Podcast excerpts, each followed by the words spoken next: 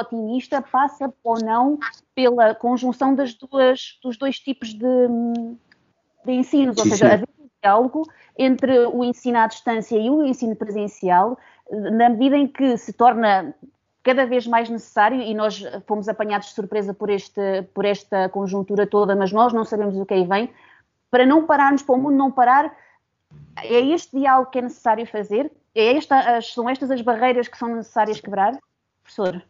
Sim. Um, nós, a, a, professora Cláudia, na sua, na sua intervenção, uh, de uma forma natural, uh, a falar, diz uma coisa que é, que é chave. Quer dizer, ela trabalha na dimensão presencial por maioria de razão. Agora, em contingência e emergência, também foi professora de ensino à distância. E falou: isto são formas de ensino complementares.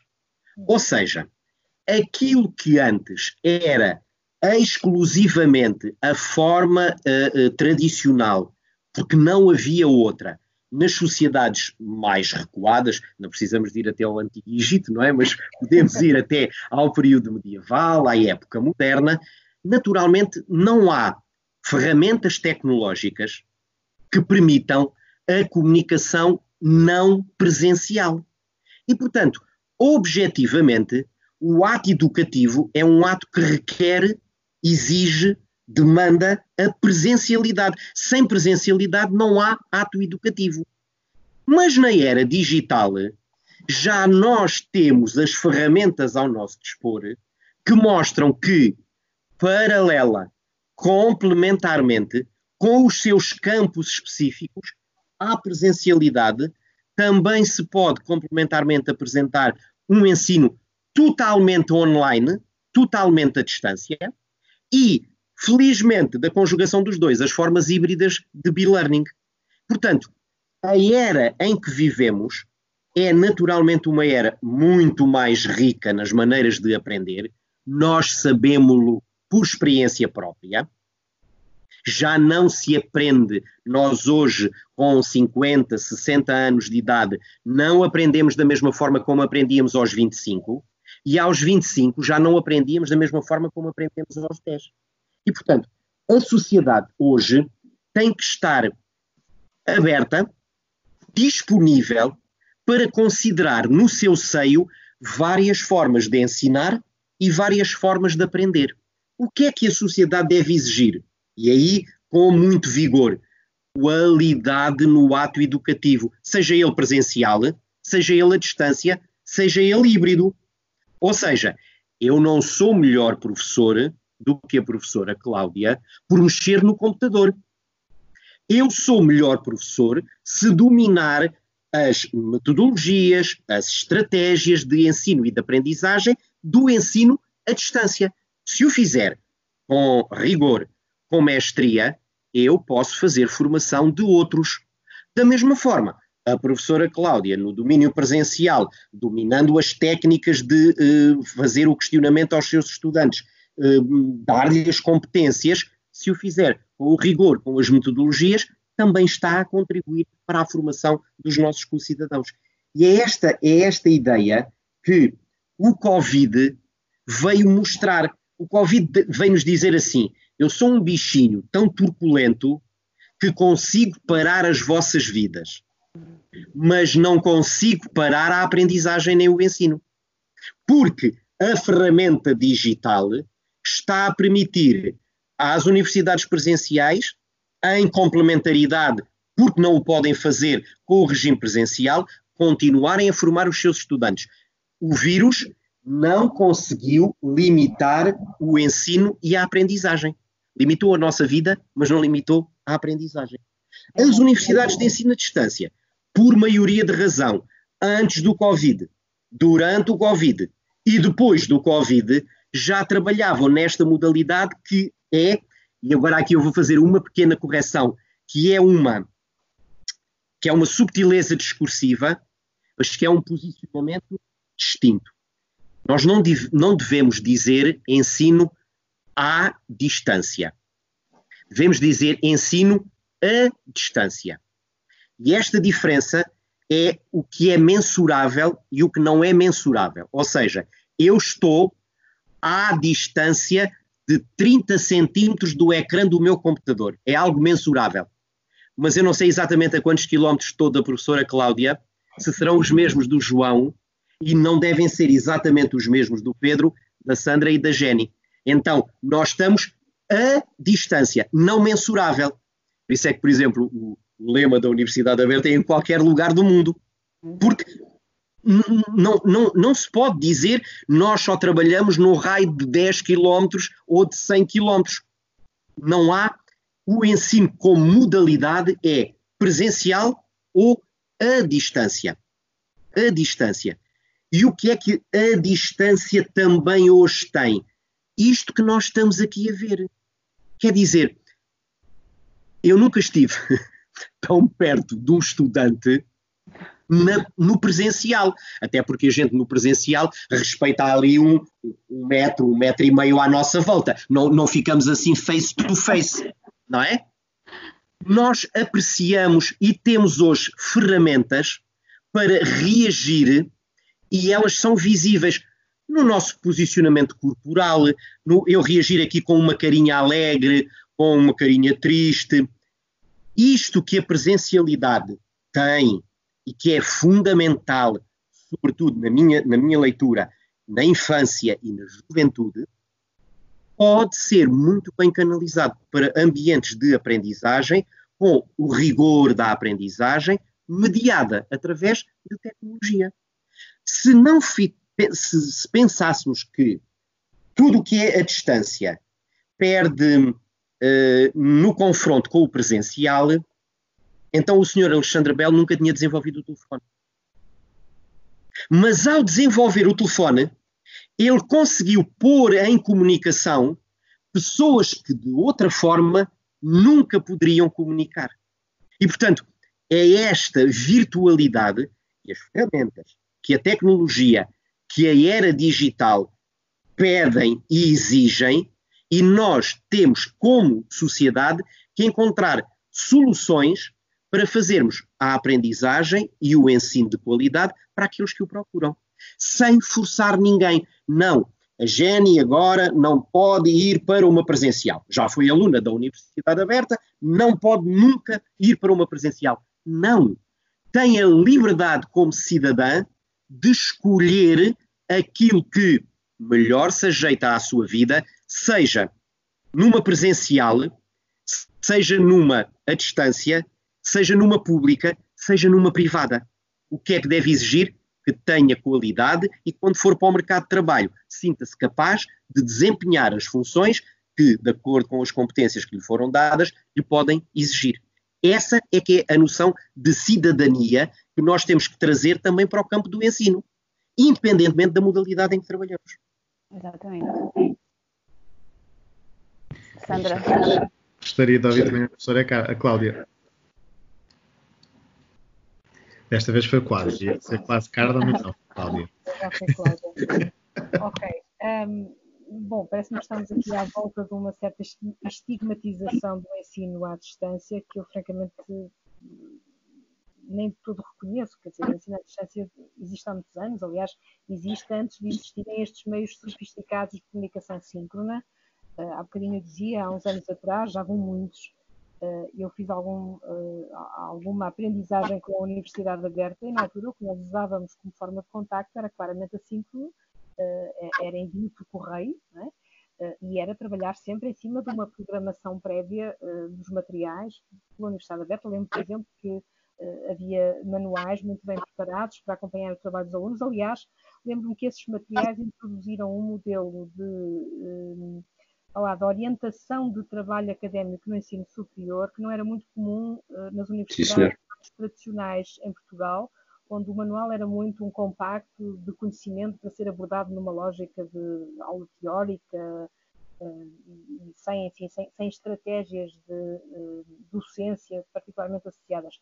Lembro que os manuais traziam associada alguma intenção de simplificação, sem perderem qualidade com isso, e traziam também exercícios e, portanto, toda uma, uma vertente mais de uh, auto-ensino, mas orientado, eh, que na altura era relativamente ausente. É evidente que a partir do momento em que nós temos meios poderosos do ponto de vista técnico de fazer sessões síncronas como esta que estamos a fazer.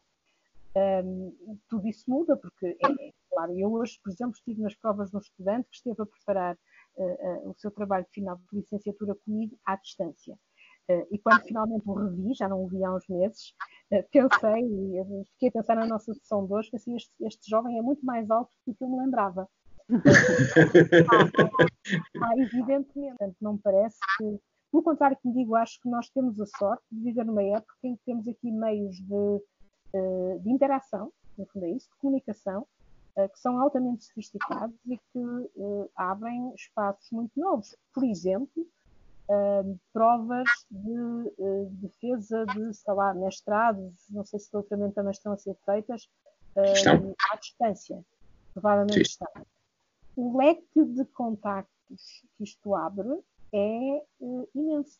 É? Muitos deles normalmente dados até por razões de ordem financeira. Não é possível trazer um professor da Austrália ou é extremamente caro e, no entanto, pode ser um especialista da área que nos interessa e que uh, seria importante que estivesse presente na determinada admissão. Um, há, há, muito potencial. Acho que uh, as universidades que estão dedicadas ao presencial uh, também viram aqui muitas coisas que são novas, não é? Uh, estou a pensar, por exemplo, nas, nas, conferências, sei lá, havia conferências, eu, eu tinha uma série de, de, planos para este fim de semestre, uh, algumas foram simplesmente canceladas, outras transferiram-se para o online. E o facto é que nós conseguimos online fazer alguma coisa do ponto de vista da interação entre pessoas.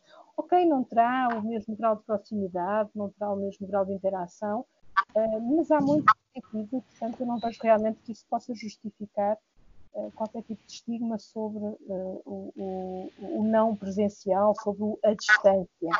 Claro que também é bom que existam as diferentes opções. É? uh, haverá estudantes que não têm na regularidade das suas vidas a necessidade de recorrer ao uh, ensino à distância.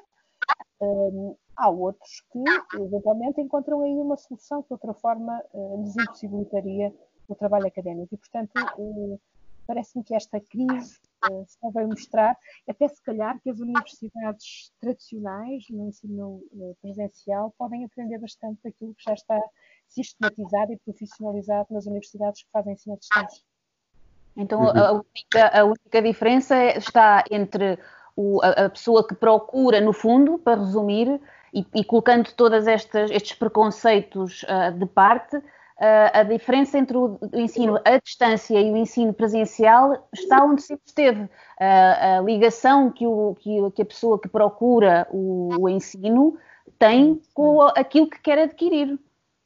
Sim, no, se, se, quisermos pôr as coisas de, de, dessa forma, é aí que está, é aí que reside a principal, a principal diferença. E talvez uma, uma, uma vertente do, da, da, questão do, do, do estigma que, que, estamos aqui a discutir tem a ver com um, o facto da maior parte das universidades de uh, ensino à distância, quando começaram a surgir, começaram a surgir para resolver problemas sociais, económicos, resultantes do próprio desenvolvimento das sociedades. Quer dizer, nós não podemos pensar que a sociedade portuguesa, que viveu uh, durante uh, um período largo de, de, tempo em plena ditadura, com o fascismo, em que uh, o acesso ao ensino não estava liberalizado, essa sociedade não tinha no seu seio forma de dar a oportunidade a quem tinha ficado para trás, como veio a acontecer com a fundação da Universidade Aberta. A Universidade Aberta, quando surge, é entendida, é esse o seu objetivo, uma universidade de segunda oportunidade. E isto foi confundido durante muito tempo, de uma maneira uh, errada, na, na, na minha leitura, universidade de segunda oportunidade para aqueles que, devido às circunstâncias de vida, quando tinham 18, 19, 20 anos, alguns, se calhar, nossos familiares, não puderam estudar porque o mundo desse tempo obrigava-os a trabalhar para suportarem uma família, para poderem sobreviver. Mas o bichinho do interesse pela cultura, de estudarem, ficou lá. Só que não podiam mais, era impossível, com as condições de vida, voltarem aos bancos da universidade para estudar das nove ao meio-dia ou das duas às cinco.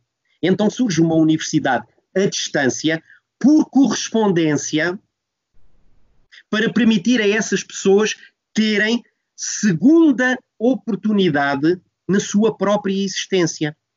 Mas não é que a universidade fosse de segunda. E foi aí que começou, colou-se à oportunidade que estava a ser dada pela segunda vez ao mesmo indivíduo, ficou a ideia que era uma universidade de segunda. Bom, com a revolução tecnológica, nós galopamos de tal forma que hoje ela não é a segunda oportunidade, eu vou dizer, é a primeira oportunidade, porque é uma escolha feita pela positiva. A pessoa que decidiu ter a sua vida profissional, tem a sua vida familiar, tem a sua vida cívica e que quer continuar a estudar, sabe as dificuldades enormes que o presencial, muito moldado, num horário de trabalho uh, normal, de manhã e de tarde, é só para quem é só para quem não tem a vida que a pessoa profissionalmente está empenhada ou familiarmente tem. Então, a universidade aberta surge como uma opção que deve existir numa sociedade democrática. Uma sociedade que apresenta várias soluções para vários tipos de cidadãos que coexistem. E, portanto, eu hoje não, não, não faço. Eu não faço diferença entre ser pública, privada, à distância ou presencial. A minha questão está, e aí sim, na qualidade. Na qualidade que, redi, que, que reside no corpo docente, porque o corpo docente é o moderador disto tudo, não é? Nas próprias instalações, no caso das presenciais, porque se eu tiver mais instalações ninguém consegue aprender condignamente, se eu não tiver os laboratórios para a química eu não posso fazer as experiências, e nas universidades de ensino à distância, ter as boas ferramentas, as boas aplicações para poder fazer aprendizagens eficazes. E reparem, nós temos pessoas que ainda têm esta visão, eu considero tradicional, tradicionalista. Mas essas mesmas pessoas aceitam perfeitamente que um grande médico, um cirurgião reputado, faça uma operação transmitida em direto para milhares de estudantes de medicina para verem in loco a distância, in loco o que ele está a fazer, mas eles veem a distância como forma de aprendizagem. Então, é ou não é possível aprender a distância? Não há dúvidas. Quer dizer, não, não pode haver qualquer dúvida quanto à resposta. O que é que, que, é que muitas vezes uh, uh, essas pessoas também desconhecem. É a base de preparação que quer docentes, quer os próprios estudantes têm para trabalhar nos ambientes virtuais.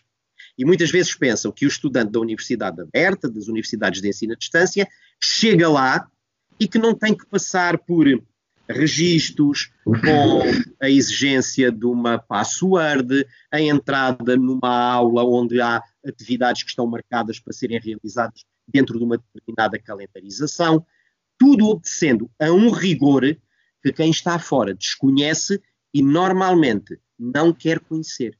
Pela primeira vez, o Covid levou muitas pessoas a perceberem as exigências do trabalho dos docentes de ensino à distância. E muitos, muitos colegas do presencial dizem assim: bolas, agora eu percebo, agora é que eu percebo o trabalho que tu tens. Porque há aspectos que não, não são melhores, não são piores, são diferentes. Uh, uh, sentámos aqui a fazer confronto direto. Uh, a Cláudia tem os seus estudantes e vai-os acompanhando a determinada altura e pensa: bom, à semana tem que fazer, tem que fazer ali um teste. E se ela quiser, ela escreve o teste no quadro, a pergunta, a questão, a temática. Eu não o posso fazer. Eu tenho que pensar isso seis meses antes, porque eu tenho que entregar todos os materiais atempadamente para serem preparados para todos os estudantes poderem ter acesso. São exigências diferentes. Porém, é, é estamos sempre a dizer o mesmo, é o rigor, é a qualidade dos instrumentos, é o trabalharmos para desenvolver efetivas competências e competências que não são centradas também à forma tradicional, porque Bolonha também veio mostrar que quem interessa no ato educativo é o estudante, não é o professor. O professor já não pode fazer o que fazia na Idade Média, ex-cátedra, falava lá de cima, quem acompanhava, acompanhava, quem não acompanhava, ficava pelo caminho. Não, nós agora temos que desenvolver competências nos estudantes com atividades que lhes fornecemos para que eles possam crescer do ponto de vista académico. E essa exigência tanto está no presencial como está no ensino à distância. Sem dúvida, e aliás, e só pegando numa coisa que o professor eh, José Salles falou, uh, no que diz respeito à, um, ao facto de permitir pessoas que trabalham full time, por exemplo, hoje em dia a, a tirarem o curso, uh, também uh, temos o, o, o, meu caso. Eu encontro-me em Inglaterra, uh, podia ter tirado o curso aqui, podia ter tirado a licenciatura cá em Inglaterra, porque já cá estou há seis anos, mas decidi que queria fazê-la em Portugal e isso permitiu. Portanto, deu-me essa, permitiu-me, deu-me essa liberdade, por assim dizer. Não querendo uh, cortar nenhum fio de raciocínio, mas já temos a, o, o Facebook já está um, a borbulhar e já temos algumas questões. E Pedro, queres, ou Sandra, querem colocar alguma questão que já, já tenha uh, sido feita no Facebook?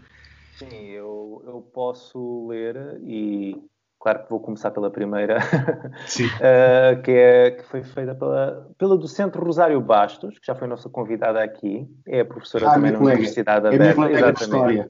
uh, uh, gostaria de, fazer, de falar um pouco sobre a avaliação exclusivamente online. Como compatibilizar com rigor e credibilidade?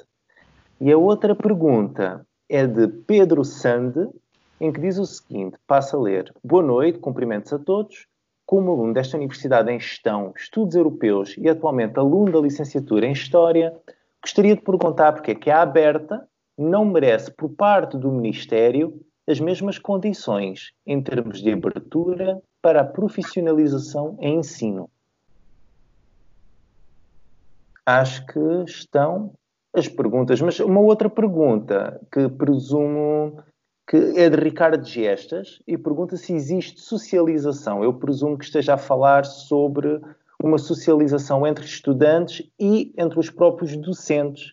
Uh, em que medida é que isto se realiza dentro no, no contexto do, do, ensino à distância? Uhum. Bom, temos aqui três, três questões. Eu, eu confesso que não, não percebi bem a, a, a questão do Pedro Sande de não termos a aberta não ter as mesmas condições para a profissionalização em serviço. Ensino, em ensino. Ah, em ensino, em sim, em ensino. Sim, essa, essa situação uh, é uma situação muito antiga na universidade, nunca foi efetivamente uh, reconhecida por parte do, do, do Ministério, embora uh, tudo o que tem a ver com a profissionalização em serviço dos professores já efetivos é feita pela Universidade Aberta. Portanto, as licenciaturas não têm esse reconhecimento nessa valência de, de, de, ensino, porque os nossos cursos começaram na mesma altura em que as presenciais tinham os estágios integrados e eram com supervisão pedagógica integrada nas escolas, e nós não tínhamos essa valência e isso não nos foi, não nos foi reconhecido. Porém, quando é para fazer a profissionalização daqueles que já estão em serviço, a Universidade Aberta é a parceira do, um, da Direção-Geral de Administração Escolar para, para o IFA. Um, a questão da, eu vou deixar a questão da minha colega Rosário para, para, para o fim, hum, pelo, pela importância e pelo melindre que ela, uh, como pergunta, uh, uh, envolve nestes ambientes de educação.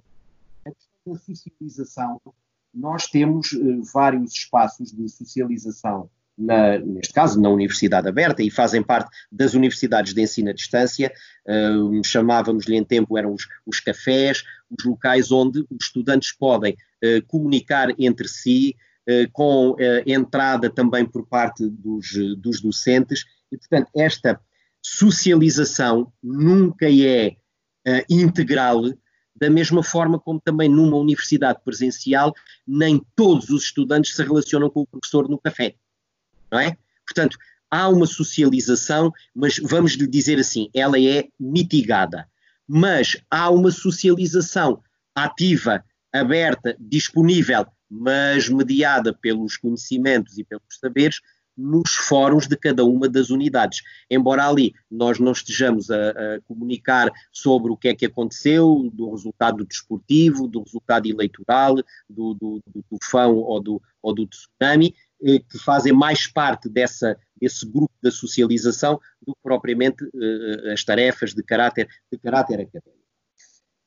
A questão que a minha colega Rosário uh, coloca é uma questão uh, vital hoje para as instituições de ensino superior. E apesar do nosso debate não ser sobre a universidade aberta, esta é uma enorme preocupação, porque muito daquilo que passa uh, por credibilidade e rigor de um sistema tem sempre a ver com o ato avaliativo. O ato avaliativo é um ato eivado de carga subjetiva, e nós sabemos, como professores. Os estudantes sabem também que uh, deixa lá ver se isto agrada ao professor, portanto, estão a partir do princípio que há subjetividade no ato educativo, avaliativo. Ele existe, mas ele tem que ser um, robustecido e revestido de um conjunto de cuidados que a avaliação online durante o percurso está garantido com a realização dos nossos e-fólios. Porque os e-fólios não permitem a nenhum estudante, por muito bom que seja o seu desempenho, fazer com positiva aquela cadeira. O problema está num momento como este, em que a avaliação final das unidades, que pesa, eh, como, como sabem, um, tem, tem, tem um peso de 60% na avaliação para aqueles que escolheram avaliação contínua, uh, ou 100% para aqueles que escolheram apenas a avaliação final em exame, uh, está a ser feito através de um sistema de emergência. Porque nós, de repente, no dia 18, ficámos todos em casa, mas os exames estavam todos marcados. E em pouco tempo não há soluções perfeitas. Há soluções que podem ser uh, discutidas, mas tem que se tomar uma decisão.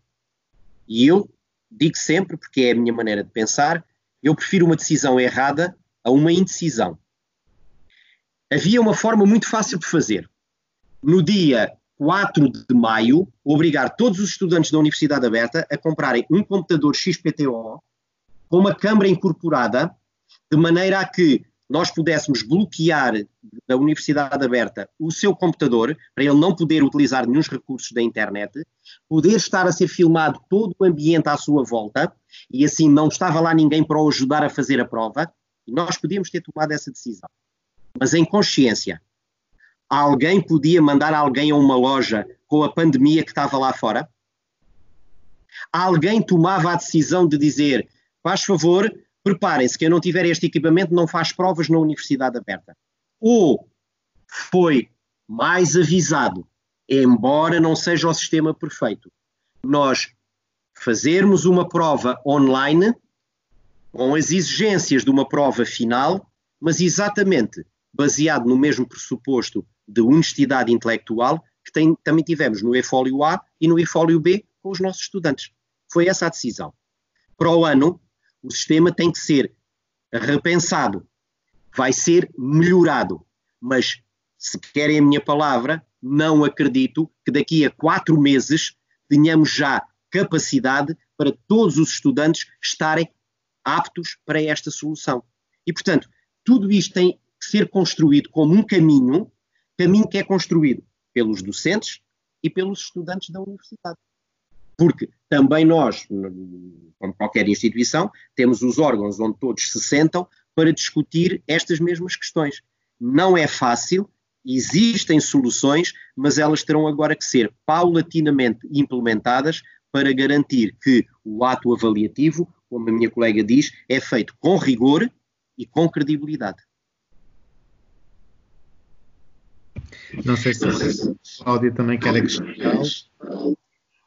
Esta, esta questão da avaliação eu comentaria, porque de facto, eh, aliás, ponto de partida, é evidente que nós aqui estamos a discutir uma prática letiva que, no caso da Universidade Aberta, eh, corresponde à regularidade, salvo a questão da avaliação, que certamente entrou uh, em circunstâncias excepcionais, por, por comparação connosco, não é assim, não é? Nós não temos uma, eh, uma prática pedagógica orientada para o ensino à distância. Nós, no caso da universidade onde eu trabalho, nós tínhamos alguma prática de utilização de uma plataforma de ensino à distância que usávamos como instrumento complementar de trabalho para deixar recursos aos alunos, para mensagens, eh, eventualmente, aliás, recorrendo à Colibri, Zoom, eh, para tutoriais de alunos, trabalhadores estudantes, mas lá está, tudo isto era pontual, portanto, o, a preparação do material de trabalho não tinha a ver com uh, um modelo de ensino à distância e seguramente a avaliação também não, não é?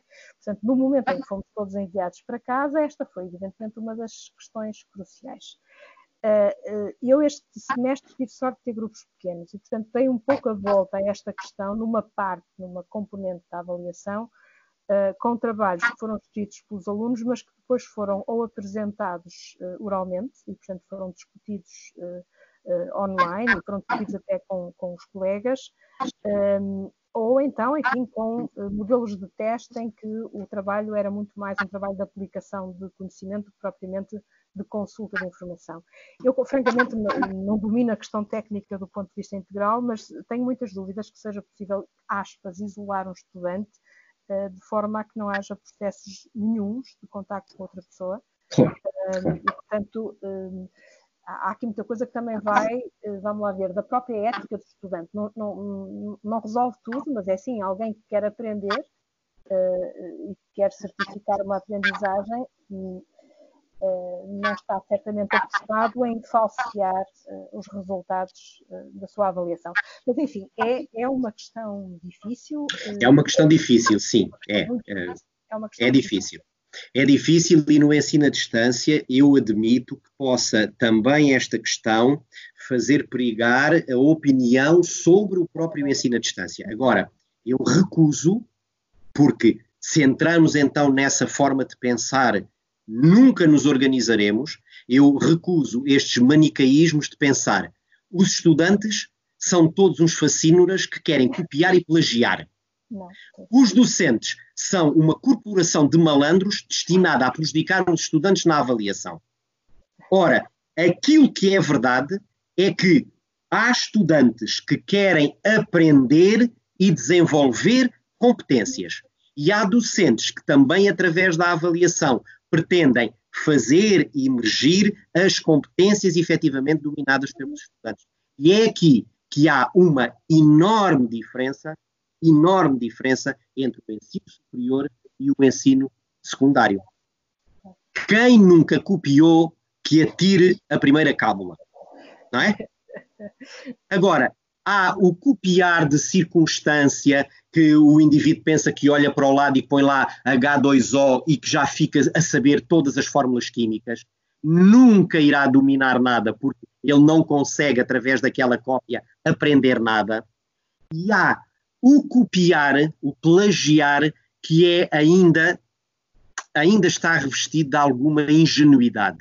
E tem a ver com está ali tanta informação disponível na internet, deixa lá carreá-la aqui para a minha resposta.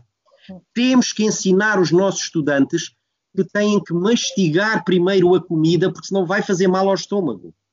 Primeiro têm que ler essa informação e dela retirar o que é substantivo.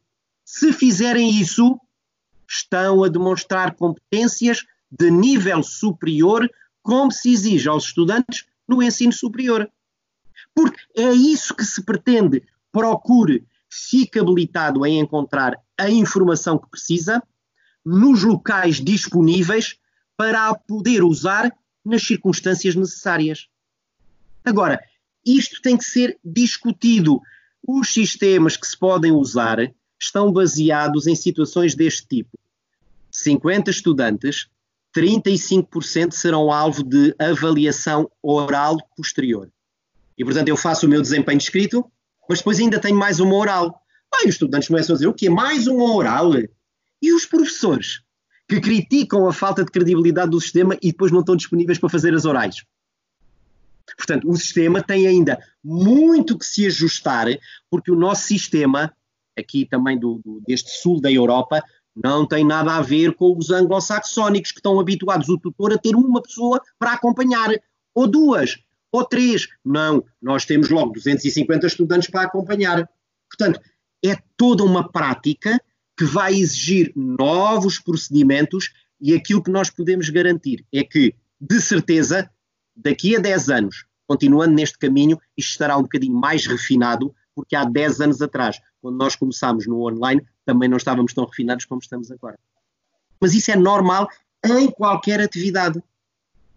Com qualquer grupo de aprendentes, também esta, esta lógica de o aprendente que utiliza recursos, que entra em comunicação, é preciso encontrar mecanismos também por parte dos docentes para melhorarem os testes que se fazem, o relacionamento de temáticas, e digo-vos, todos nós, como docentes, sabemos, e, e, e alguns, alguns docentes sabem quando eram estudantes, sempre ouvimos dizer que os testes com consulta eram mais difíceis. Porque as perguntas não eram indique a batalha de Kadesh em que ano ocorreu e que faraó envolveu. Essas são as perguntas de concurso televisivo. Então, se calhar, isto é uma reflexão interna muito complicada. Reparem, quando nós formos falar todos entre nós, como docentes, vamos ter posicionamentos diferentes se calhar vamos chegar à conclusão que muitos dos elementos e dos instrumentos de avaliação que usávamos estavam mal construídos. E agora aqui, não, os, os, meus, os meus não estão. Os meus não estão. Aliás, eu, nas minhas disciplinas isso não acontece. É preciso reconhecer que nós nos habituamos a testar conhecimentos, às vezes, da parte mais baixa da taxonomia. Conhece identifique e aponte. Agora, relacionar, explicar e explicitar faz aso de outro tipo de, de, de capacidades que se calhar nós não estávamos a usar nas provas que fazíamos. E, portanto, o sistema ir-se-á aperfeiçoar porque é inevitável que, este, que esta reflexão e que este desafio com que nos confrontamos exija isso gostava de colocar uma, uma questão também, uh, também ao professor uh, José Salles, mas primeiro à, à, professora Cláudia, pela sua experiência no, no ensino presencial, se esta. Se mesmo a própria posição dos alunos relativamente. Isto eu, eu vou, vou contextualizar a minha questão. Nós vivemos ainda, infelizmente, num país onde eh, os doutores, os engenheiros, muitas vezes a, a universidade serve, ou, ou, aliás, o canudo serve para, para nos colocar um DR ou qualquer coisa atrás do nome que nos dão algum status.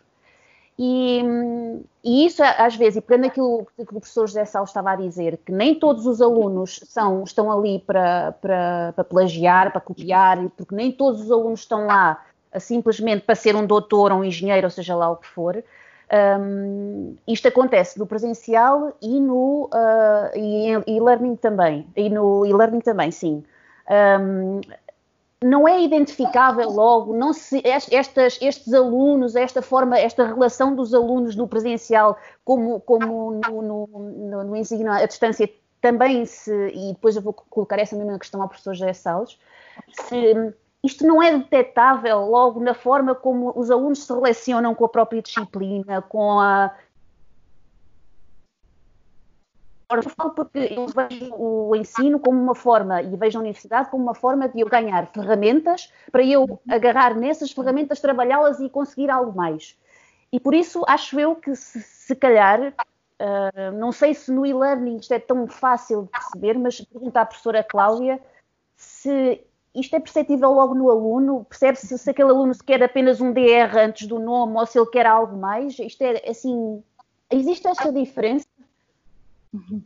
Bom, postas as coisas numa, de uma forma muito simples, a pergunta no fundo é se eh, no presencial há alunos que uh, copiam ou que uh, são avaliados de uma forma recorrendo a, formas ilícitas de, de, procedimento. Todos sabemos que sim. Não? Todos sabemos que sim.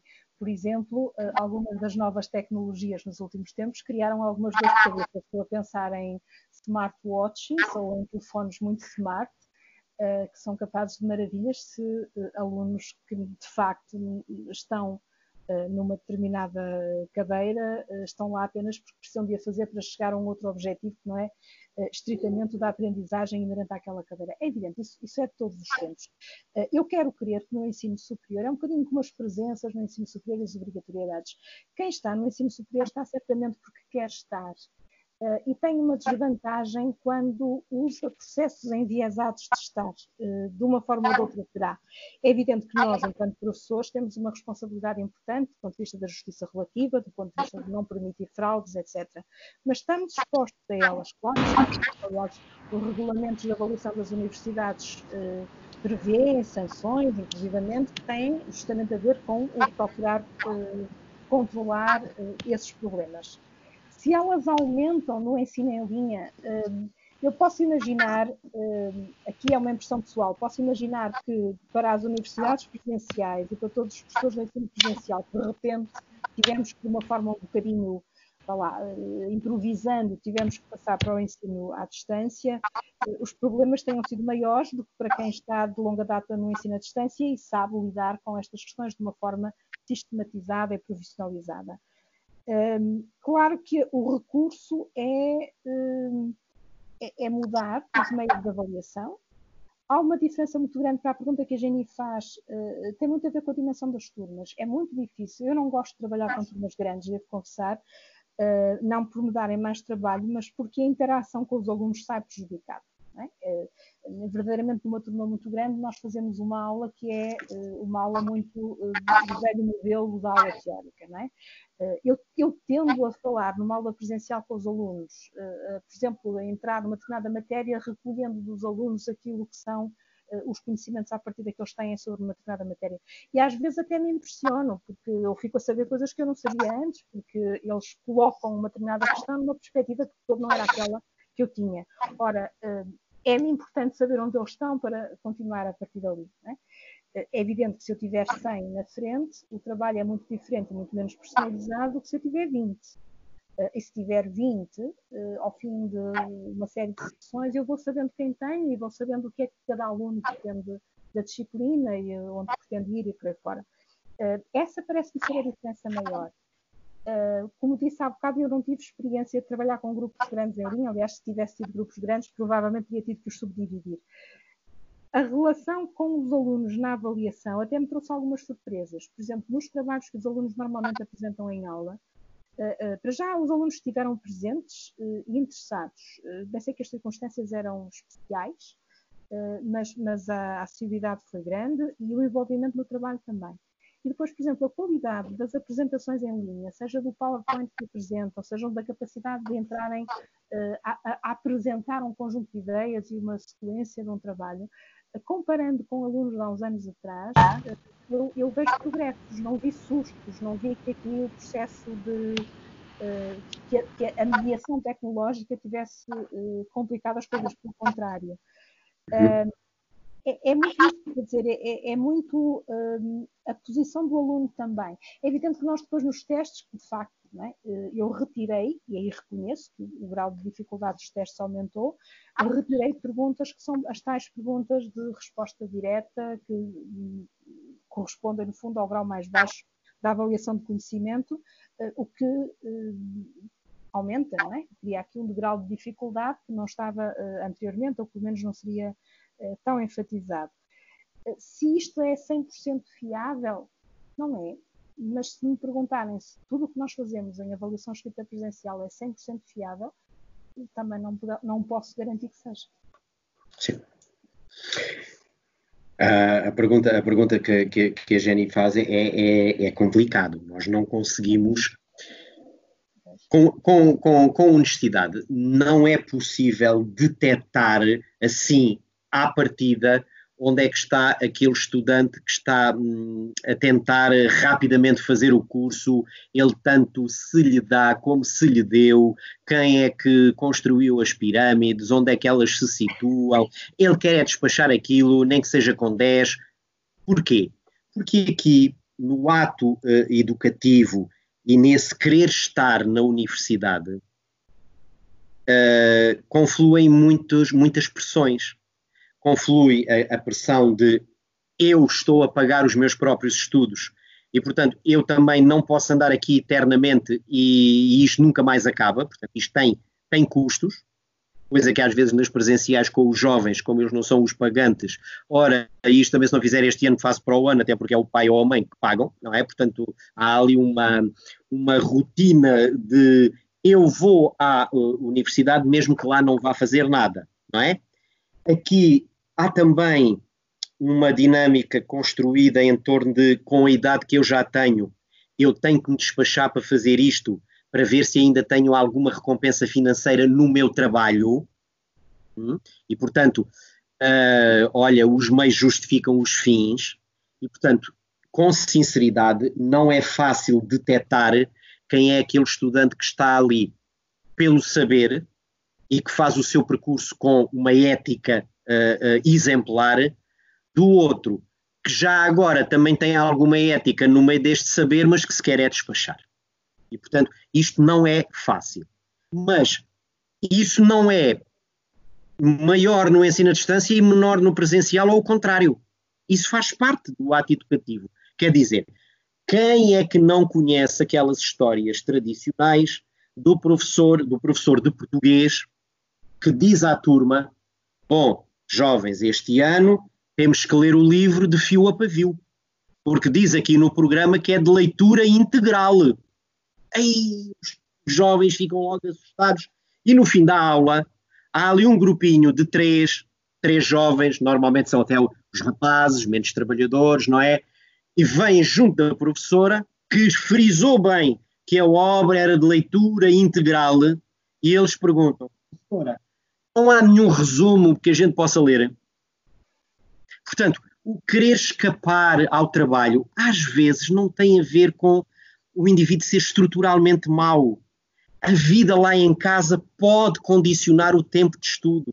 O apoio que é dado a um familiar doente, a uma criança que, que, que entretanto surgiu no seio da família e que é preciso tratar, reduziram o tempo de estudo, pressionaram a necessidade de encontrar outros uh, recursos e tudo isto influencia a ética com que se está a fazer uma formação. E não se consegue, com honestidade, perceber isto em todos os estudantes de todas as turmas. Há uns que nós percebemos que têm maior facilidade e propensão para ajudar os colegas, estão sempre disponíveis, se calhar porque têm mais tempo, mas isso não pode ser um elemento a avaliar seja para valorizar, seja para prejudicar. O que tem que ser objetivo é o que eles mostram nos elementos da avaliação, que objetivamente é igual para todos e que nos deve servir como referencial para dar a avaliação. Mas volto a dizer, mesmo aí, quem é o professor que não sentiu já que os últimos testes daquela sequência de 80 já não são vistos exatamente com a mesma atenção com que foram os três primeiros. Porque se alguém disser que o está a fazer, está a mentir. Porque o ser humano, ao fim de repetir aquela tarefa durante algum tempo, já tende a facilitar. É assim. É assim. O que não significa que, ao fazê-lo, está a prejudicar de morte irreversivelmente aquele estudante que fica estigmatizado para o resto da vida e que nunca mais vai conseguir fazer nada. Agora, a avaliação é também um ato onde estes elementos existem. Quem é o professor que, ao fazer as somas, não se esqueceu daquela segunda cotação que estava no outro lado da página e, em vez de dar 14, só deu 10? E o estudante fica muito surpreendido. Por isso, tem um recurso, faz um pedido de recurso. É um direito que lhe assiste para defesa da sua própria, do seu próprio desempenho. E o estudante tem razão o professor tem que lhe dar a razão que ele tem. Não vai ficar preso a um engano que cometeu. Agora, não há professores perfeitos, como não há estudantes perfeitos. Há é modelos de ensino onde se tenta ser mais ou menos rigoroso. Eh, eu gostava de chamar, Sandra, até algumas questões também da, do Facebook para colocar. Sim, eu tinha, mas foi demais. Se quiseres, eu tenho aqui, Sandra. Tens? Tenho. um, Então, neste caso, uh, e voltando um pouco atrás, a professora uh, Rosário, uma vez mais, uh, questiona, um, neste caso, se não estou em erro e não quero cometer nenhum erro, mas penso que será a professora Cláudia especificamente, que é qual é a experiência da professora em termos de avaliação final? Avaliação final? Ok. Já agora uma, uma, nota prévia em relação àquilo que falávamos antes. Evidentemente a avaliação, como dizia o Sr. Professor Salles e muito bem, eh, a avaliação tem um enquadramento regulamentar é? e os regulamentos existem exatamente para eh, salvaguardar quer o papel do professor, quer o papel do aluno no processo, nomeadamente as ditas revisões de prova, enfim, há, há um conjunto de regras que têm a ver com uh, a criação de um ambiente regulado uh, e, e justo para todos os estudantes. Uh, eu presumo que, agora em relação à pergunta da professora Rosário, não é? Uh, em relação, em relação à, à, avaliação final, presumo que a professora esteja a referir-se por oposição à avaliação contínua, é isto? Penso que sim. Ok. Um, a avaliação final presencial. Sim, sim, correto. Pronto. Uh, no modelo em que nós trabalhamos, nós temos normalmente uma avaliação. Já tivemos modelos diferentes, atualmente o modelo que predomina é o modelo de avaliação contínua, regular, uh, em que os alunos podem estar, uh, se quiserem, têm quesitos próprios de cumprimento de uma série de elementos de avaliação no percurso e também de presença às aulas. os alunos que falham esta avaliação, ou por simplesmente por razões várias, por exemplo, trabalhadores estudantes, é normal que possam ter dificuldade de acompanhar, passam para a avaliação final. A avaliação final é evidentemente uma avaliação acho mais limitada, no sentido em que, depois de todo um percurso de aprendizagem, há um teste final escrito, eventualmente com o acesso a uma prova oral, o velho 8-9, não é? Um, as provas orais são muitas vezes momentos de verdade, vale a, vale a verdade, são momentos de verdade, porque se vê muito mais daquilo que é a aprendizagem real do aluno sobre uma determinada matéria. O que nos acontece atualmente é que uh, a maior parte dos alunos adere ao modelo de avaliação contínua, e os alunos assíduos são, eh, não direi, obviamente, não 100% dos alunos é, é bem sucedida nesta avaliação, mas uma, uma, uma parte substancial eh, dos alunos tem eh, sucesso nessa avaliação. E, portanto, a avaliação final transforma-se numa avaliação um tanto residual. Eu costumo lidar com a avaliação final assim, sobretudo com alunos que me dizem no princípio eu não vou ter possibilidade nenhuma de fazer avaliação contínua, preciso de passar para a avaliação final, eh, eu costumo ter esses alunos que não percam o contacto, que vão preparando o trabalho com regularidade e que vão interagindo com o professor, lá está, eh, por meios que poderão não ser os meios das aulas, no caso dos trabalhadores estudantes. Eh, recorrentemente os e-mails, às vezes sessões tutoriais, o recurso, por exemplo, a exercícios que são dados aos alunos que vão regularmente às aulas e que depois podem ser vistos pelo professor fora do horário de aula porque eh, quando a avaliação surge como uma coisa isolada, é, é, raramente, há alunos que são capazes de o fazer de uma forma eficaz, mas raramente eh, os alunos o fazem de uma forma bem sucedida sozinhos. Portanto, este apoio é importante. Um, evidentemente, a avaliação contínua é mais interessante, é mais uh, aferida, é mais diversificada, mas não é impossível e pode funcionar como mas implica uma preparação prévia. Não é, no modelo em que eu trabalho, não é, uh, digamos, o nosso, o nosso modelo de trabalho não é orientado para que os alunos façam a avaliação final uh, como regra. É muito mais como exceção ou como recurso de uma avaliação que não correu bem. Já agora por só mais duas questões, ambas do Alexandre Santos. Um, a primeira questão, um, que é, o, o Alexandre diz, a maior parte dos alunos não consegue perceber-se do brilhantismo dos professores, daí ser tão importante estas iniciativas mesmo. Não seria interessante o maior uso de ferramentas como o vídeo, ainda que assíncrono, numa abordagem e passo o coloquialismo à la Coursera? Isto é uma primeira questão. E já agora, uma segunda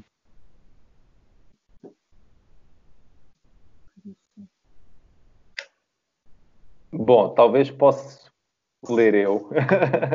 Sim, ele, ele, congelou ali um bocadinho. congelou, então outro fácil. É da mesma pessoa, Alexandre Gomes. Uh, penso que está na altura de aquecer o debate, diz ele.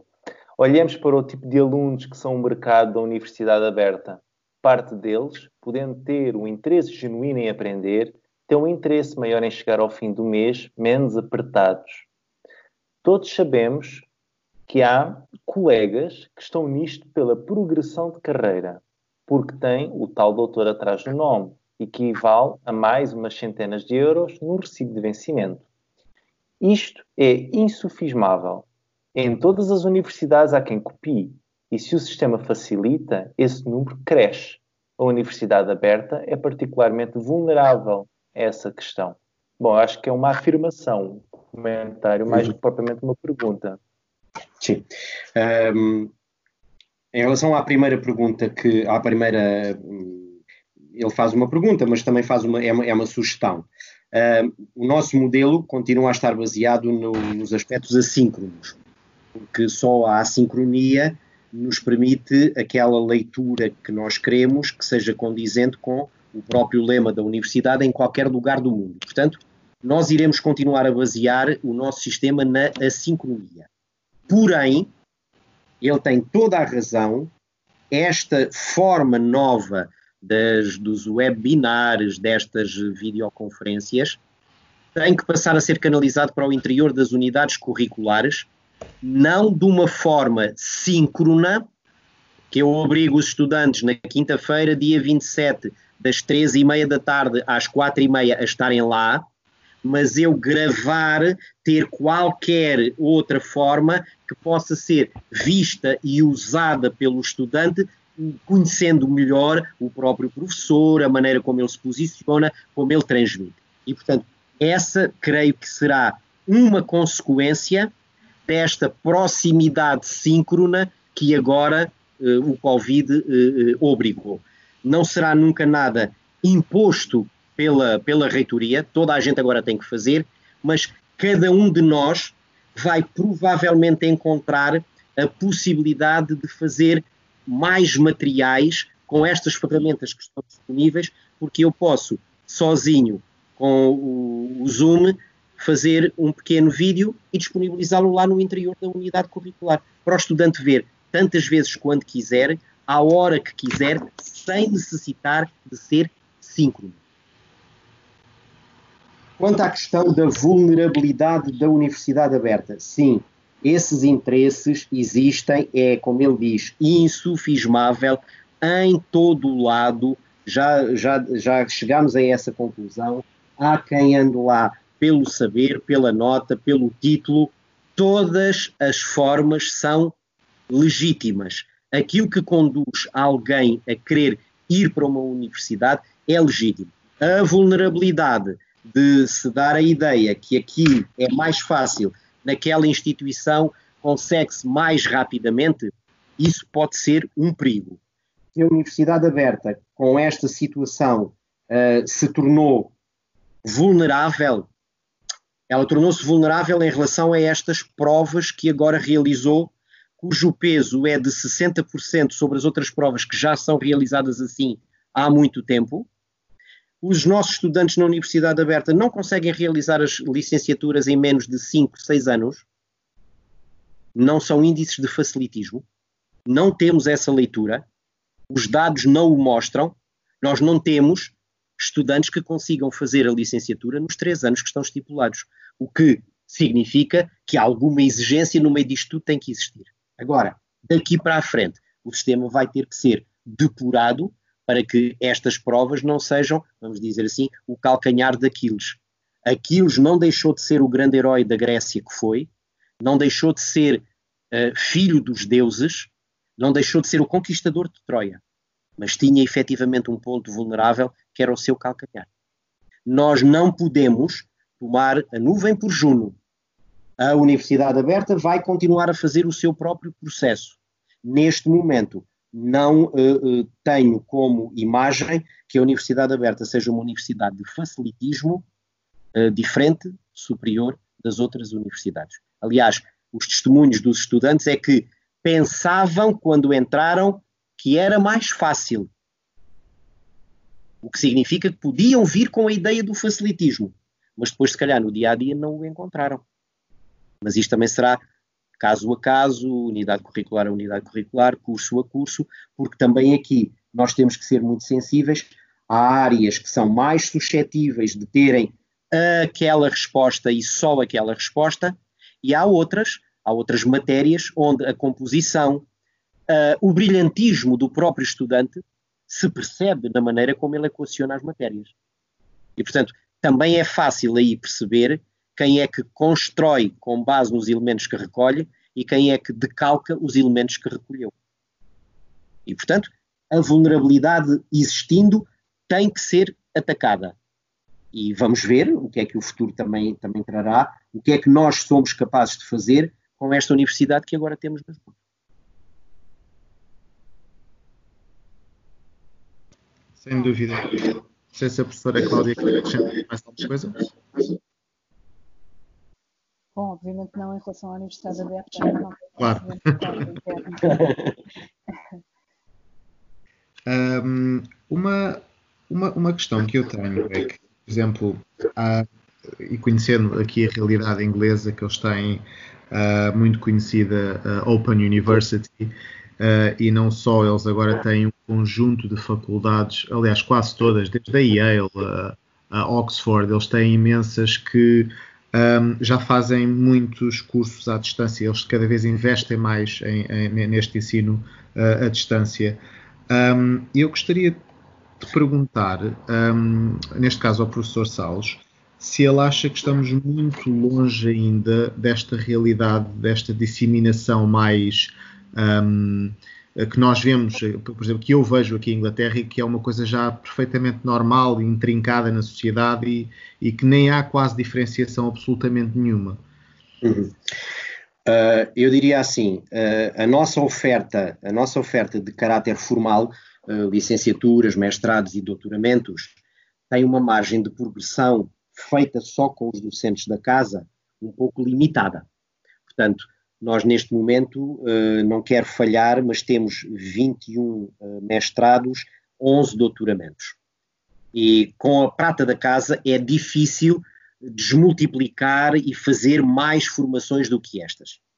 Por isso é que o, o governo, a, o legislador, o ministro, acabou por construir um regime jurídico agora com um diploma que o rege e que dá à Universidade Aberta o papel de pivô na rede pública de ensino superior, no sentido de estabelecer consórcios com outras instituições para alargar as suas ofertas de caráter formal.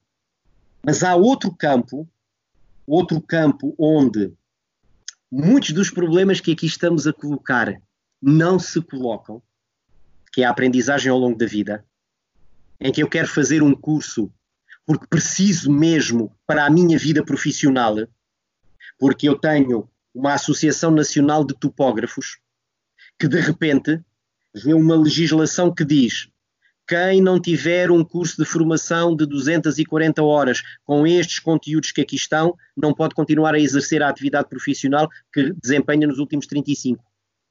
Estas pessoas vão fazer aquele curso para efetivamente aprenderem aqueles conteúdos para poderem continuar na vida prática. E, portanto, a lógica da formação ao longo da vida, pequenas formações muito apontadas para um problema, para uma temática, para uma área profissional, são uma realidade na Universidade Aberta.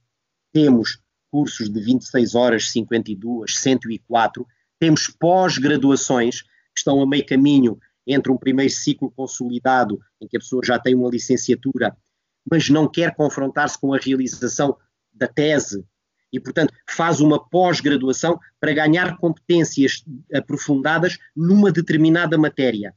E, portanto, aqui, normalmente, a questão da nota, que é sempre importante pela autoimagem que transmite a cada um, não há ninguém que numa escala de 0 a 20 fique contente com um 14 quando acha que podia ter 18. Portanto, a autoestima é muito resultado deste trabalho que é desenvolvido e que tem ali uma, uma correspondência. Mas nas pós-graduações, nas formações uh, ao longo da vida, as pessoas buscam mais as competências que podem adquirir do que propriamente aquela classificação, porque já não vai ter impacto não vão por isso ganhar mais, muitas vezes vão é continuar a poder ganhar. E aqui a, a lógica é também um bocadinho esta. Se não houver numa, numa sociedade as, se não houver numa sociedade instituições de caráter universitário que façam formação de reciclagem e de reconversão, quem é que as faz? As sociedades, as sociedades profissionais, a associação daqueles profissionais. Bom, mas é preciso que estejam habilitados a fazerem uma formação que seja depois reconhecida. E, portanto, as próprias universidades hoje são desafiadas a terem formações neste chamado domínio do, do, do lifelong learning, da aprendizagem ao longo da vida, porque é aí que se encontra hoje a solução para muitos dos problemas desta sociedade em que se vive muito depressa e em que o conhecimento às vezes já não serve quase no mesmo período de validade do, do, do iogurte, não é? Ao fim de 4, 5, 6 anos, a pessoa diz: é pá, isto agora já não. Mas não tem que fazer outra formação toda de fileira durante 3 anos se calhar precisa de fazer ali um módulo, dois ou três uh, módulos que durante três, quatro meses lhe permitam redirecionar, requalificar-se naquela área em que ele está a necessitar dessa requalificação. E eu até acredito que no futuro, muito daquilo que é a aprendizagem do mundo dos adultos é só na lógica da aprendizagem ao longo da vida. Sem dúvida. E, neste caso já gostaria de perguntar se possível, à professora a Cláudia, um, no caso da, da universidade onde a professora uh, leciona, um, existe, uma, existe algum leque de ensino à distância neste momento ou, ou, ou nem por isso? E se nem por isso, Peço desculpa, importa-se de repetir, eu não percebi a pergunta. Eh, estava a dizer, no caso de, de, de, da universidade onde a professora Cláudia leciona, um, se porventura existe um leque também já de ensino à distância, e se não, porque é que acha que ainda algumas das faculdades presenciais ainda não começaram a, a, englobar esse, esse ramo, por assim dizer, como por exemplo nós vemos uh, em países como a Inglaterra, a Alemanha, Bom, uh, tanto quanto eu sei, eu não estou ligada à gestão da universidade e, portanto, isso passa uh, pelo lado do meu trabalho cotidiano. De qualquer forma, para haver cursos de ensino à distância é preciso uma autorização uh, do Ministério e, atualmente, uma acreditação junto da agência que faz esse trabalho aqui em Portugal. Portanto, não é um processo que decorra apenas da universidade, é um processo uh, que implica, por um lado, uh, preparar de uma formação especificamente para uh, o modelo de ensino à distância, que tem enfim, quesitos técnicos e modos de trabalhar específicos, e depois também um reconhecimento externo de que essa formação pode ser dada. Tanto quanto eu sei, não. De momento não existe eh, nenhuma formação eh, nesses termos. Nós temos, como eu digo, há longo tempo uma plataforma de, eh, de e-learning, mas é uma plataforma de trabalho complementar com os alunos e que nos permite algum contacto à distância, mas, como digo, não suporta cursos profundamente à distância. Imagino que no futuro isso possa vir a acontecer. Aliás, essa é capaz de ser uma das aprendizagens, não é? Nós temos, por exemplo, muitos alunos espalhados pelo mundo, nós somos muito uma universidade internacional, temos muitos alunos uh, de outras proveniências, temos alunos no Brasil, temos uma comunidade grande de alunos Erasmus, claro, com esse solicito é eles virem para Portugal, mas durante esta crise, por exemplo, esses alunos voltaram aos seus lugares de origem, eh, e mantiveram-se em contato connosco, muitos de nós, a seguirem as aulas. Aliás, enfim, com todas as dificuldades que o ensino síncrono pode pôr alunos espalhados por diferentes espaços do mundo. Portanto, um, a minha impressão é que sim, que vai haver tendência para que as universidades tradicionais do presencial procurem alargar o seu leque de oferta para outros âmbitos. Como digo, não é uma questão que elas possam resolver sozinhas. Há aqui uma tramitação uhum. que é preciso cumprir. Ó oh, João, a, a, pergunta foi dirigida à Cláudia, mas eu, eu, eu acho que não vou cometer nenhuma inconfidência. Uhum. Mas há 15 dias atrás, a Universidade Aberta assinou um protocolo de colaboração com a Universidade Fernando Pessoa. o senhor reitor, o senhor reitor Salvato Trigo assinou com a senhora professora Carla Padrelli um protocolo protocolo muito geral, mas já com o olho posto numa formação que vai ser feita em e-learning. Hum? Portanto, uma, mas agora reparem, os cruzamentos curiosos, inesperados, que isto está aqui a, a, a, a fervilhar. Uma universidade presencial privada com uma universidade da rede pública de ensino à distância, mas que estão a cumprir o desidrato do consórcio que está no regime jurídico do ensino à distância. Portanto, o nosso objetivo é, na área específica, posso adiantar que será em Data Science, ciência dos dados, fazermos uma proposta não só de pós-graduação, como de mestrado, de acordo com o que está no regime jurídico, fazendo a Universidade Aberta a preparação pedagógica para os ambientes virtuais dos docentes da Universidade Fernando Pessoa, porque a expertise eles têm na matéria, nos conteúdos, mas pedagogicamente têm que perceber aqui duas ou três questões de metodologia para estarem melhor habilitados. E é assim, é assim que nós entendemos a designação de rede pública de ensino. Porque afinal, afinal, nós somos pequeninos, os recursos são parcos, mas se nos unirmos, podemos fazer mais do que fazemos individualmente.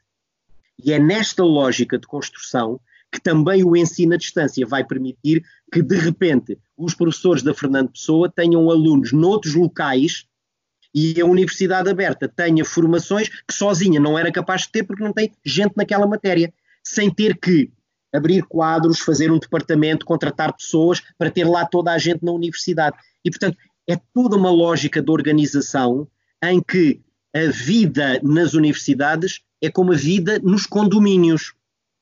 Cada um está no seu apartamento, mas há algo que podemos gerir do bem que a todos diz respeito, que é o nosso prédio, ou seja, a nossa educação superior. E é esta mentalidade que ainda não está implementada, que vai demorar muitos anos, mas que tem que se fazer e tem que se aproveitar a desculpa do Covid para dizer que foi por causa dele.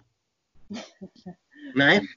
O COVID, o COVID também tem umas costas largas neste momento. É que é responsável por coisas boas e coisas más. Neste caso, deu-nos a urgência de processos que, se não houver a urgência, nunca mais se fazem. São aquelas decisões que nós, depois das férias, tomamos. Este ano vou fazer isto, vou fazer aquilo. Mas depois das férias estamos tão cansados, deixamos para o Natal. No Natal é que decidimos, no ano a seguir é que vai ser, mas nunca mais acontece. Decidimos, mas não executamos. Ora, o Covid agora não nos deu margem para hesitar na execução. E é isso que nós queremos aproveitar. É verdade, aliás, durante o Covid um, eu, eu, sou, eu tenho consumido imenso a nível de cursos online e tenho visto o que é que há disponível, mesmo em plataformas como o Coursera e tudo mais, e reparei que houve uma adesão gigantesca uh, desde que a pandemia começou, ou seja, de repente as pessoas uh, alargaram horizontes e lembraram-se que havia também possibilidade de continuarem a formação uh, sem terem de estar sentados numa sala de aula, não é?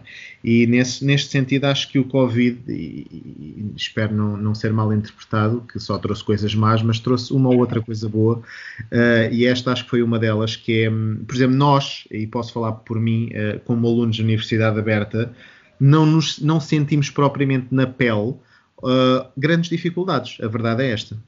Nós continuamos com as aulas normal, como, como se nada fosse, e sei que neste caso no ensino presencial houve uma interrupção maior, porque houve, teve de haver uma adaptação uh, súbita. Um, e então acho que nesse sentido também concordo. Acho que vai haver realmente.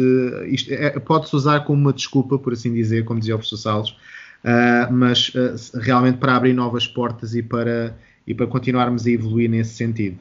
Já agora, eu gostava também de questionar uh, tanto a, a professora Cláudia como o professor José um, o que é que acham dos, uh, daqueles cursos online, como são o caso das plataformas uh, como a Coursera, como a Edux e estes tipos de plataformas que existem em termos de passarem mais informação e mais algumas ferramentas aos, aos, aos estudantes que queiram, um, neste caso, uh, obter um bocadinho mais de informação sobre algum tema específico gostem mais, qual é a vossa opinião sobre, sobre estas plataformas? Ou sobre os famosos MOOC, os MOOCs, neste caso? Os MOOCs. É assim, um, o modelo de negócio das Corseras e do, do, dos MOOCs uh, é ligeiramente diferente dos das instituições de ensino superior à distância. Agora, o que é imparável é na sociedade que andamos a preparar, que durante muito tempo utilizávamos como um chavão de uma coisa de grande calibre, a sociedade da informação e da comunicação, Queremos agora dizer que, não, não, mas não pode haver cursos na Coursera, agora toda a gente vai lá e vai aprender, então, mas isto agora é assim. Não, isto agora é assim. Esse tempo em que o saber pertencia a uma elite, em que só aqueles naquele sítio, só quem era filho de alguém que tinha algo, só o filho do algo, o fidalgo é que podia, só... isso já não existe. E, portanto, a liberalização do conhecimento é uma realidade desta sociedade global e a Claudia sabe muito melhor do que eu, não é? A globalização também é uma coisa que tem coisas muito más. A globalização não é só boa, mas a pandemia é global, o conhecimento é global e não se pode meter em mais espartilho nenhum. E, portanto, se o cidadão tem a possibilidade de aceder, se tem destrezas uh, uh, informáticas, se tem capacidade linguística, vai aprender onde lhe aprover. O problema de algumas destas plataformas é que elas depois não certificam as aprendizagens. Algumas são só participantes, não é? A pessoa está lá como participante. Quando vai para certificar, tem que fazer pagamento, tem que ter ali um determinado exame, e é a mesma ideia do início da nossa conversa. Se for feito com rigor, se der efetivamente para avaliar com credibilidade, então por que é que isso não é acrescentado ao portfólio de formação daquele indivíduo? Porque vamos lá ver, vamos lá ver uma coisa, um, comparando aqui assim realidades muito distintas. Na, na aldeia ou na, na vila, na província, há lá a sociedade recreativa e musical. E muitos dos moços fazem uma aprendizagem musical naquela sociedade recreativa, com o maestro que às vezes utiliza a batuta também para lhe bater nas orelhas. Hum? Mas aprendem, aprendem a tocar um instrumento, aprendem a ler uma pauta. Essa formação não conta porque não foi feita na Academia de Música de Lisboa. Não se valoriza, não dá àquele indivíduo satisfação pessoal, conhecimentos acrescentados, essa formação não deve ser reconhecida? Eu acho que sim. Eu acho que essa formação tem lugar numa determinada dimensão. Aquele indivíduo aprendeu, fez uma formação possível lá na sociedade recreativa. Pode ser aqui a Coursera, não é? Uma sociedade recreativa um bocadinho mais, mais global. Faz ali uma aprendizagem. Essa competência, essa mais-valia adquirida, fica-lhe na sua própria maneira de olhar o mundo e ele, quando for fazer outra formação, outra participação cívica, ele está melhor do que o que estava inicialmente. E, portanto, é, este, é esta procura de ajudarmos a qualificar o cidadão que a sociedade atual do conhecimento e da informação tem que ter como objetivo. A sociedade que não era da informação e da comunicação não se preocupava com o cidadão, preocupava-se com o filho do lente, com o filho do médico, com o filho do engenheiro, porque era uma sociedade baseada noutros pressupostos. Bom, se quisermos até agora uh, estender uh, a uma conclusão, quando muitos relatórios nos dizem, por exemplo, que a maior parte dos professores do ensino básico e secundário são os primeiros licenciados de uma família, então significa que o grande fator de democratização da vida em sociedade é efetivamente o conhecimento. E o conhecimento hoje não pode ser estancado por qualquer tipo de muro, nem de barreiras, nem de barragens. E, portanto, as sociedades têm que saber conviver com vários tipos de oferta. Mas alguém critica a existência da Sorbonne ou de Cambridge, ou de Oxford. Não, elas estão lá, existem, cumprem uma função. Nós cumprimos a nossa. E a Coursera também cumpre a sua.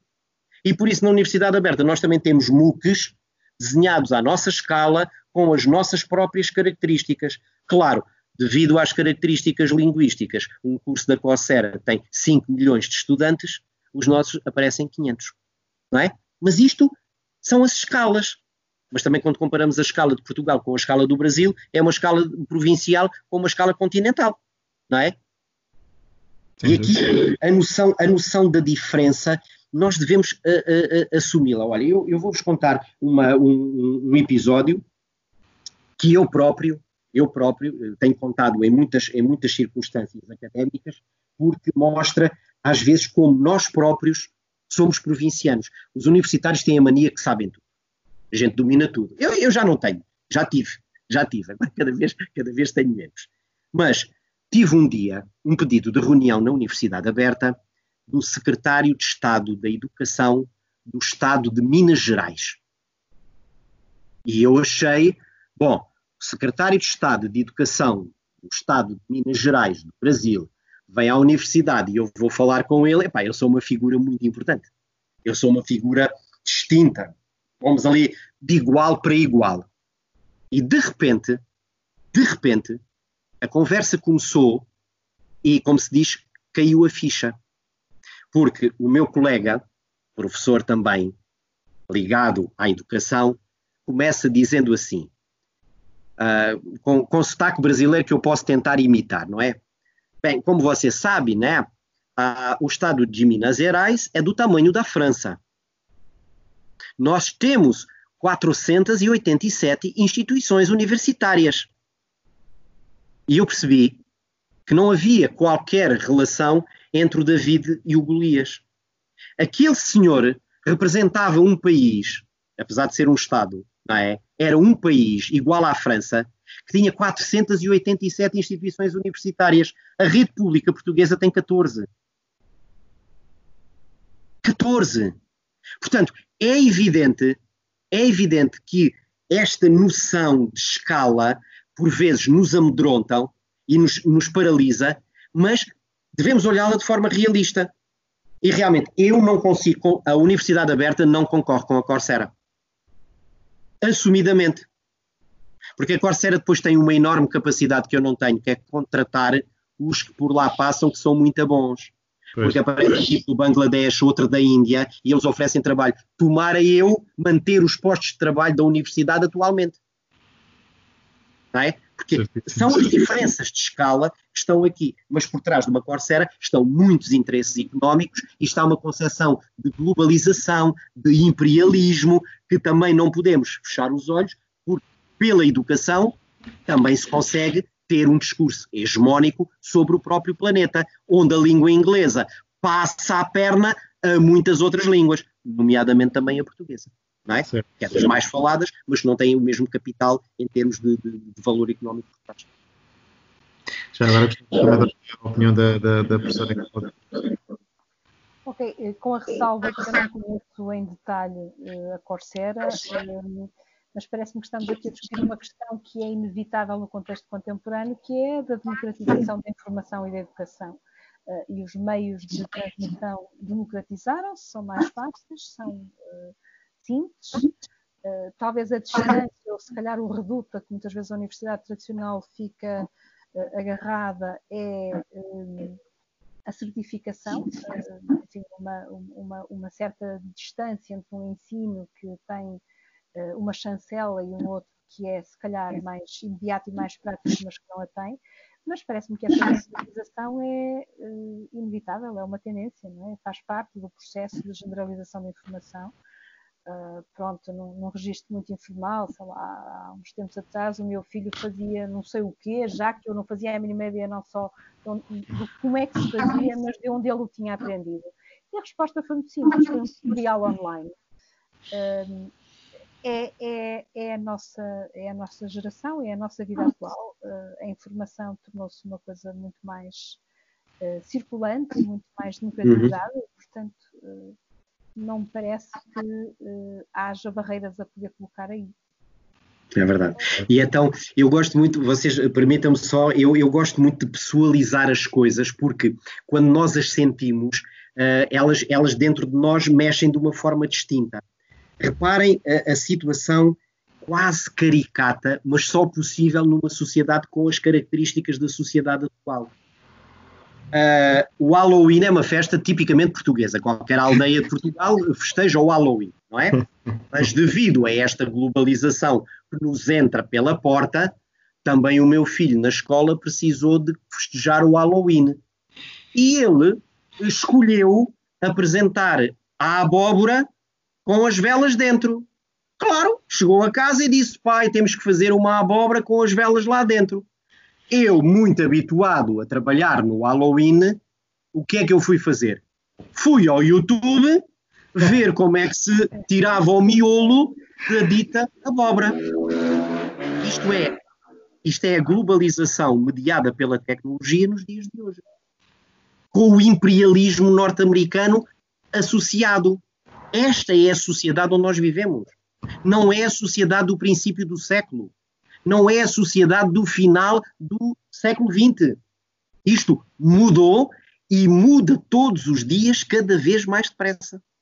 E, portanto, também há uma reação normal. Nós, à medida que vamos envelhecendo, vamos tendo mais dificuldade em lidar com a mudança, mas temos que perceber que isto que hoje se chama mudança, em perspectiva histórica, chamar-se-á mais tarde evolução por muito que custe, há alguns que estão hoje na nossa sociedade a resistir a estas mesmas mudanças.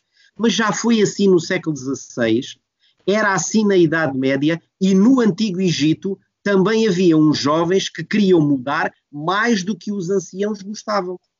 Mas esse é o ritmo de uma sociedade. E, portanto, isto é imparável. E eu até acho que o ensino à distância, eu acho que já não é um estigma não é? Nós começamos por distinguir como sendo um estigma para chegarmos à conclusão que ele é uma inevitabilidade na sociedade de hoje, complementar ao ensino presencial. O professor do ensino presencial cada vez vai perceber mais, porque ele também já nasceu com os polegares mais desenvolvidos, e é impossível não considerar este maravilhoso para o seu próprio trabalho. Qual é o professor estimula um vídeo que está no YouTube como forma de aprendizagem. E, portanto, esta é a forma de se fazer educação hoje. Temos que saber explorar, rentabilizar com rigor e com credibilidade. Certíssimo. Um, neste caso, eu, eu, se calhar agora pedia à Sandra desse os comentários e as questões no, na plataforma, que eu acho que já, já há bastantes uh, que é para fecharmos por aqui, caso contrário, os professores vão ficar aqui o dia, a noite inteira, porque vão sempre surgir questões. Uh, Sandra, queres, queres dizer a primeira, por favor? Sim, a primeira é de Manuel Pessoa Lopes, uh, diz-nos como conjugar possíveis ações presenciais com ensino à distância fora da situação pandémica. Como criar essa interação no futuro e qual será a sua relevância? Uhum. Um, esta, esta questão do, do Manuel Pessoa Lopes é, é importante porque é um dos caminhos desta estrada, o e-learning, não é?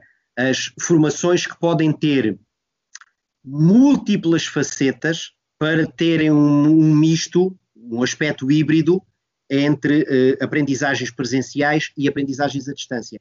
E aqui é, às vezes, um, claro, é sempre as características do grupo de destinatários. Isso é muito importante.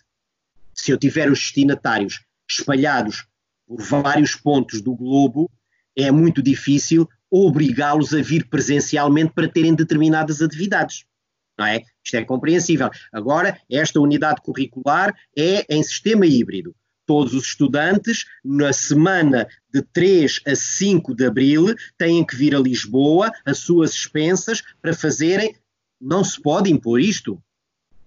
Mas, se eu tiver os estudantes todos concentrados em determinada região, eu posso ter um mix, não é? Em que, por exemplo, a sessão inaugural da formação é realizada presencialmente. Estão lá todos. Explicamos os objetivos, o que é que queremos fazer, vamos mostrar como é que vamos trabalhar à distância, estipulamos o local de, de, da plataforma, onde estão todos, já todos inscritos, combinamos então quantas semanas é que vamos fazer e voltamos a encontrar daí a dois meses e meio para fazer uma avaliação intermédia da formação. Depois vamos continuar a trabalhar à distância. E no fim pode haver uma sessão de um fim de semana em que se faz a apresentação final dos trabalhos. Cada um apresenta presencialmente o trabalho que fez aos seus colegas e todos ficam a saber o trabalho que todos fizeram. Portanto, os sistemas híbridos são possíveis, são estimuláveis, embora no quadro da pandemia estão também muito limitados, como é evidente. Quando o vírus se for embora, quando ele recuar e já não quiser nada connosco, é uma das formas de trabalho que pode justificar até a adesão de estudantes do ensino presencial a propostas de ensino superior uh, à distância ou de estudantes de ensino superior à distância a propostas mistas feitas com uma entidade presencial. Portanto, é uma das possibilidades deste caminho em que estamos uh, neste momento metidos. E neste caso a professora Cláudia, não sei se quer acrescentar também alguma coisa sobre este assunto. Nada, eu, eu não consegui ouvir completamente a questão, mas depreendo, oh, da, depreendo da resposta do Sr. Professor que é sobre uh, formas futuras de utilização do ensino à distância uh, e sobretudo de formas blended, não é? estas formas uh, mistas, híbridas. Só, só, só, um reforço em relação a uma, a uma coisa que o Sr. Professor também já referiu, que é a questão de que em contexto de pandemia a planificação destes modelos é difícil, porque há aqui um fator surpresa que nós não vamos conseguir todo uh, prever. Uh, agora, que estes sistemas podem vir a ser interessantes, certamente que sim, uh, e, e, já há bocado falamos nisso, não é? A ideia de que a pandemia terá tido um lado é, é um pouco estranho dizê-lo assim, um lado bom, mas teremos aprendido alguma coisa sobre formas alternativas e complementares de trabalhar, que seguramente podemos continuar a aproveitar da melhor forma, sobretudo desenvolvendo-as, no nosso caso, no presencial, ou quem estava tradicionalmente no presencial, desenvolvendo-as de uma forma mais sistematizada e mais profissionalizada, que isso seguramente nós não tínhamos à partida, ao contrário da Universidade Aberta. Uh, Sandra, queres continuar? Que eu acho que há mais qualquer coisa, não é? há mais qualquer coisa, sim. Tens é de falar um bocadinho mais alto, Sandra, desculpa. Ai, desculpa, desculpa, desculpa. Temos o, o, o, Nelson Santiago, que diz-nos só um comentário, que durante a quarentena que aprendeu a tocar a flauta online. Vês? Parecido com o professor José Salles com a, com a abóbora. Se calhar tinha muito desejo de fazer essa aprendizagem, mas nunca deu esse passo. E agora deu, não é? Verdade, tem um acesso mais rápido. Olha, então já agora, já agora, porque os casos pessoais são sempre interessantes, eu vou-vos dizer, eu nunca tinha usado a assinatura digital. Ah, Porquê? Porque eu ia todos os dias ao meu gabinete, tinha lá o meu secretariado que me apresentava as coisas para eu assinar, para que é que eu fazia a assinatura digital? Agora, o cartão está aqui, está sempre metido para fazer a assinatura digital. A a, a situação, não é? O, o, o, engenho vem da situação que é criada. E, portanto, esse... necessidade. É, eu não uh, aprender flauta não, que os meus dotes musicais são nulos e portanto nem a distância, nem presencial, tentar, nem na academia, nem na escola de música, na, uh, nada, nada, nada, nada. Sandra, queres, queres passar ao próximo comentário? Assim, depois temos o Alexandre Gomes, recentrando na, estigmata, na estigmatização da Covid, uh, obrigou as universidades tradicionais a migrarem muitos dos seus processos para o online. Mesmo após um eventual regresso à antiga normalidade, os investimentos não deixarão de ser rentabilizados, em especial porque é um ensino mais eficiente do ponto de vista económico, em particular nas universidades portuguesas à míngua. A UAB terá concorrência. Parece-me ser uma conclusão plausível. A questão não passará por uma estigmatização do futuro ensino à distância.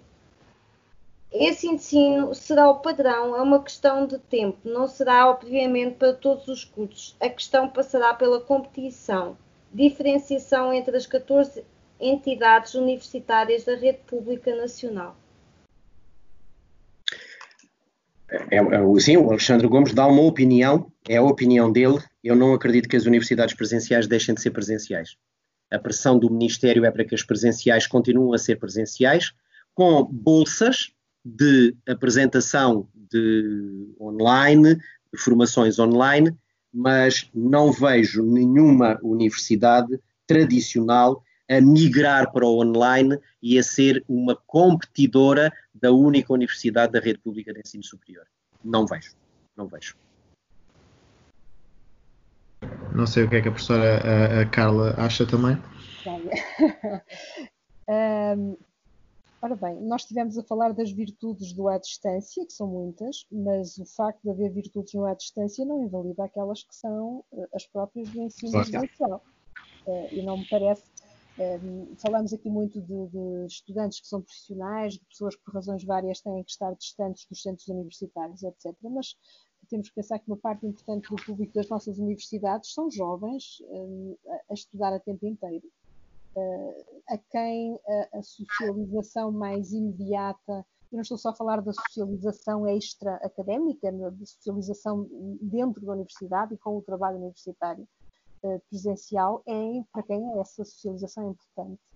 Para além de que há cursos, obviamente, que têm exigências no plano das aulas práticas que implicam uma presença também uh, dos estudantes. Portanto, não me parece, não me parece que, que seja uma, uh, uma escolha, que seja isto ou aquilo. Uh, o que me parece é que há um modelo que mostrou virtudes e que está a crescer em formas, ou, ou em formas híbridas, ou até em formas alternativas, mas não me parece que isso vá ocupar uh, o espaço do ensino presencial convencional.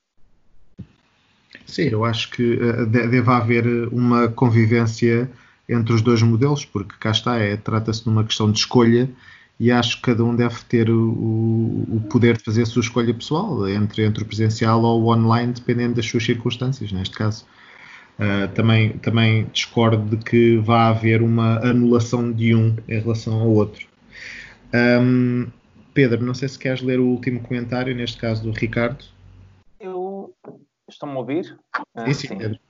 Pronto, uh, sim, vou ler o comentário do Ricardo, mas também gostaria de fazer uma pergunta eu próprio. Claro. Uh, Falou-se ali no exemplo de Minas Gerais, uh, que foi dado pelo professor Salles, e eu gostaria de saber se, mais do que amedrontar, não é uma janela de oportunidade para nós, enquanto falantes de língua portuguesa. Eu, pelo menos, interpreto assim, como uma oportunidade fantástica. Eu, por exemplo, Essa... neste momento, eu neste momento estou a fazer um curso numa Universidade Federal Brasileira que jamais poderia ter essa possibilidade se não fosse a questão da pandemia terem disponibilizado o curso. Teria certo. sido impossível para mim ir ao Rio Só que na altura, na altura em que ocorreu, na altura em que ocorreu esse, essa reunião, esse exemplo que eu dei, as formações da Universidade Aberta, as formações feitas online, não eram reconhecidas pelas instituições brasileiras. Ah, okay. A CAPES não reconhecia, numa lógica que também nós temos que entender, apesar de sermos prejudicados, era formação feita além, quando eles tinham lá instituições onde o ensino era gratuito para os cidadãos nacionais, que era pago pelo Estado e, portanto, quem quiser fazer formação, que fizesse ali. Formações feitas à distância não eram reconhecidas. E, portanto, se é verdade que o mercado brasileiro é também para nós um mercado extraordinário, o problema põe-se no reconhecimento dos graus. E, de facto, a maior parte das pessoas tem dificuldade em vir fazer formações que depois não vê reconhecidas no seu próprio país, na sua própria cidade. Hoje, as negociações uh, entre a, EFCT portuguesa, a Universidade Aberta, a CAPES no Brasil, essa situação já se reverteu e, portanto, já há reconhecimento de títulos feitos no Brasil, cá em Portugal e de Portugal no, no, Brasil, mas na altura dessa história que eu contei, essa não era ainda a realidade. Obrigado. Uh, e tenho aqui a questão de Ricardo Gestas. Uh, a Universidade Aberta deve urgentemente atualizar e inovar a oferta curricular. Tanto o primeiro ciclo como o segundo ciclo precisa ser inovado.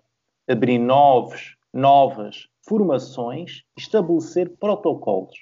Ainda questiona a utilidade do consórcio com a Universidade de Coimbra. Sim, inovar a oferta é um, um desidrato, mas é muito difícil com os parcos recursos em termos humanos, nós conseguimos fazer mais ofertas pedagógicas. E, portanto, é através de consórcios. O consórcio com Coimbra é um consórcio que se esgotou, mas a lei, neste momento, não uh, consigna uma instituição, duas instituições. São as parcerias que a universidade e as outras instituições tiverem interesse em realizar. Uh, como vocês compreendem, dizer ai, vamos inovar a oferta é algo desafiante mas tem muita dificuldade para se concretizar no concreto, porque não se esqueçam que não há renovação dos corpos docentes, quando as pessoas se reformam, são precisos dois professores saírem para haver autorização para abrir lugar para um, o que significa que qualquer proposta de inovação está muito condicionada pela existência de recursos humanos.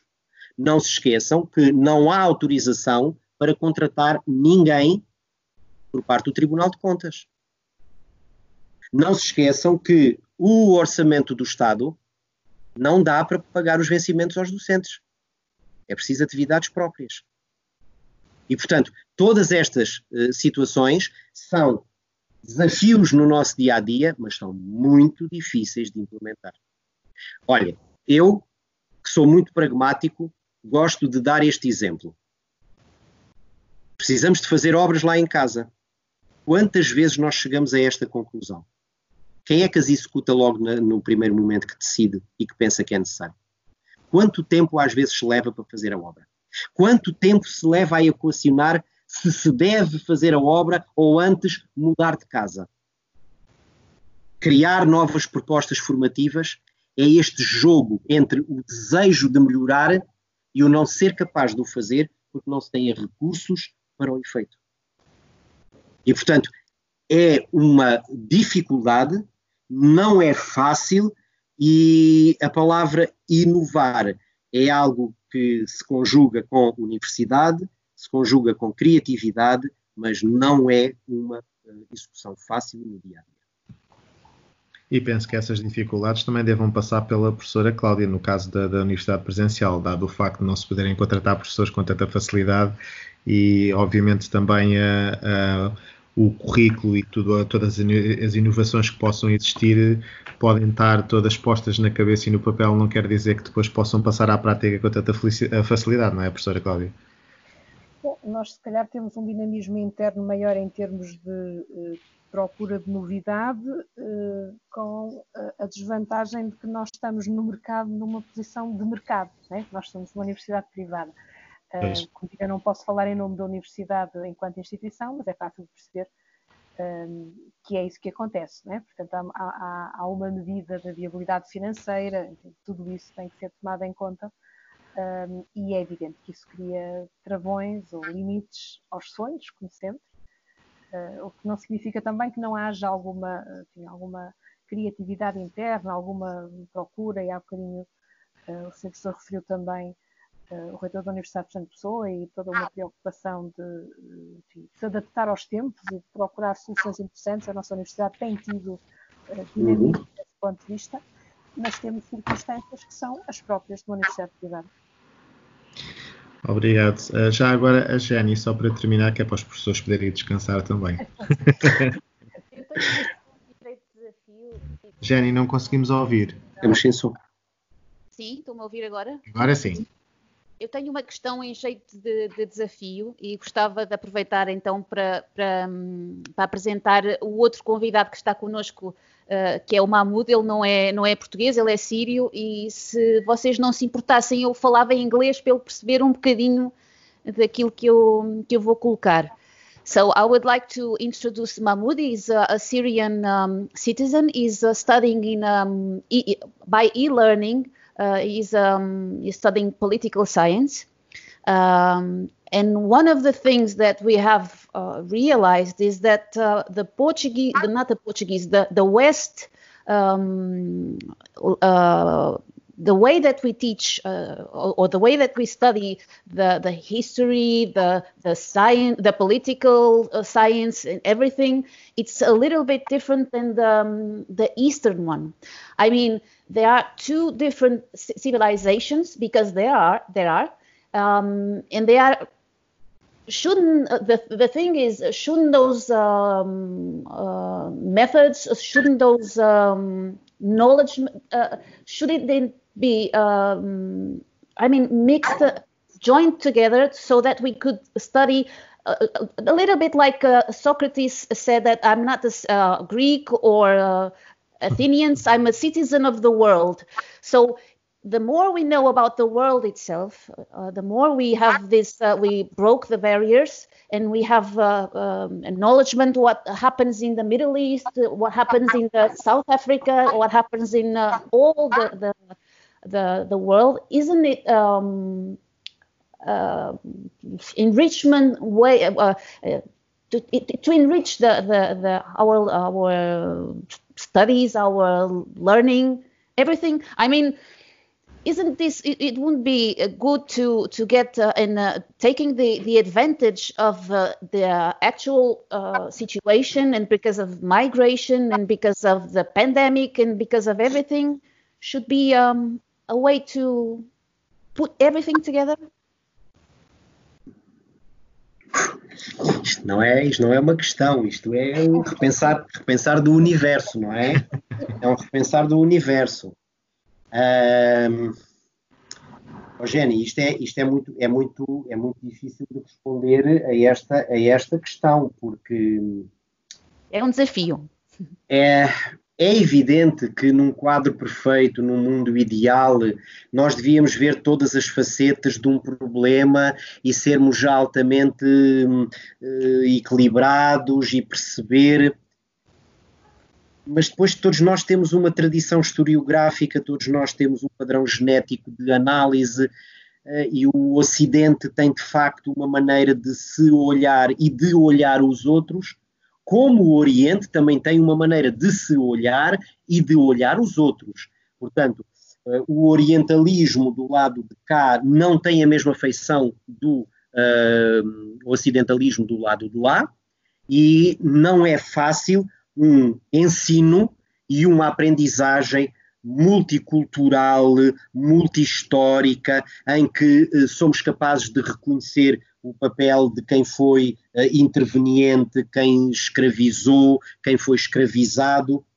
São fenómenos muito complexos que têm a ver com uh, séculos e séculos de tradição, de ligação a, a domínios uh, políticos, imperiais, a concepções religiosas, e elas estão no nosso ADN, elas estão dentro de nós.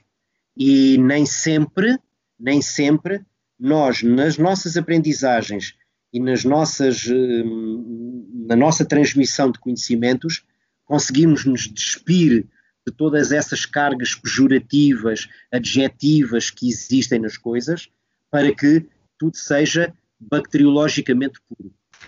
E, portanto, esse poderá ser um desafio, mas que é um desafio de um super-homem inexistente. Quer dizer, fazer uma aprendizagem histórica em que se pese tudo é muito complicado. Bom, e repare a nossa atualidade com a questão da destruição dos ícones, das estátuas, não é dessa forma que se altera o passado. O passado aconteceu, é por nós estudado, para dele retirarmos algumas ilações, não lições. O passado não dá lições, porque o passado nunca mais se repete. Quando se voltar a repetir um ato similar, já é a segunda vez que ocorre e, portanto, já não é igual ao primeiro. O que significa que, sem desprimor para o reconhecimento daqueles que sofreram ao longo da história, nós não podemos anular esse sofrimento deitando abaixo as estátuas. Claro. Elas são resultado de um património histórico que nós hoje podemos perceber, questionar, interrogar, mas não violentar, porque ao fazermos isso, perdemos qualquer razão para criticar um outro movimento ortodoxo que tem exatamente a mesma maneira e que por isso destrói as estátuas de Buda em qualquer lugar do mundo antigo. Se nós criticamos isso nos outros, não podemos permitir no nosso seio. O que é que devemos dar? Cursos livres, cursos de aprendizagem ao longo da vida, para pensarmos os fenómenos. E pensarmos os fenómenos no seu enquadramento. E não vamos levar hoje para autos de fé em qualquer lugar do mundo personagens históricas que elas próprias foram resultado da contingência dos seus próprios tempos. E, portanto, não vamos fazer da história um lugar de julgamento em que todos aqueles que passaram, ou porque um dia tiveram um escravo negro, ou porque escravizaram, então a gente vai já dizer que eles que são para deitar abaixo. Quer dizer, é esta ponderação, é esta tolerância que também o estudo do passado nos deve levar para o presente. Como é que isto se vai cruzar um dia mais tarde em termos de aprendizagens? Não sei, não sei. Sei que no Médio Oriente vão ter que passar muitas gerações para que seja possível olhar o outro como igual a mim próprio. Porque há muito sangue derramado, há muito pai que perdeu os filhos, muitos filhos que perderam a família, muita família que perdeu os seus bens por causa dos outros.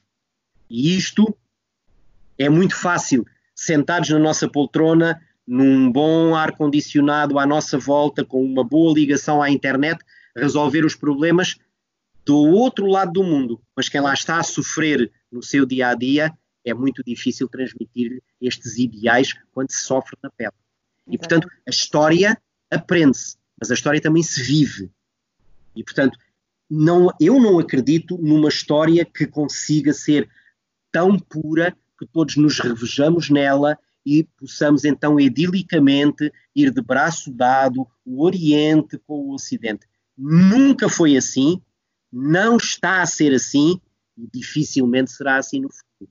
Eu, quando era mais novo, acreditava que o século XXI ia ser o século da tolerância, da igualdade, ia ser uma coisa maravilhosa. Nunca pensei viver problemas como aqueles que estão agora no século XXI de tanta falta de tolerância, de tanta maldade, de tanta crueldade, de tanto prejudicar ostensivamente o outro. Porque eu achava que estávamos a evoluir para esse desidrato. Não, não estamos. Não estamos. A nossa época é uma autêntica barbárie comparada também com barbáries de outros momentos.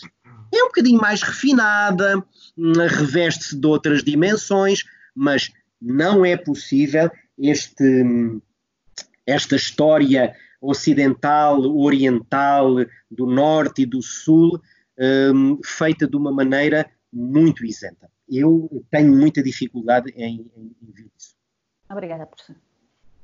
A professora Cláudia, não sei se quer acrescentar alguma coisa. Posso acrescentar só uma pergunta. Queriam que respondessem em inglês? Era preferível, provavelmente, não é? Sim. Okay, okay so I can answer in English. Um, perhaps a few examples. Um, I, I, I, teach political science, and um, of course, I understand that we, in, if I may say it so, we in the West, we teach from the point of view of Westerners. Uh, it's how it is, it's where we stand. Of course, the fact that we are moving into a world where we um, are in touch with people from many parts of the world may introduce some uh, challenges, but also some changes into this. That's why I said I, I was going to present a few examples. Um, in my classes this year, for example, I had two interesting situations. One of them was gathering together in a course on uh, transnationalism and interculturalism, uh, one student from uh, South Korea and one student from Japan. Uh, so uh, at the departure, they would not be people who would have a truly common view of the world, although they were, from our point of view, uh, Easterners. Um, and uh, to the end of the course, they were working together very well, and they were exchanging views, and they were actually teaching me things about the world where they come from that I didn't know.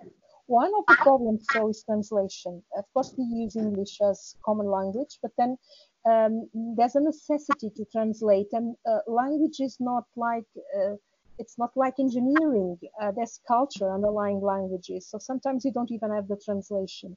It's it's a difficult process. It's an intercultural process, but we can try and do something. The other interesting uh, experience was with two students, two regular students of ours, one from Brazil and the other one from Finland.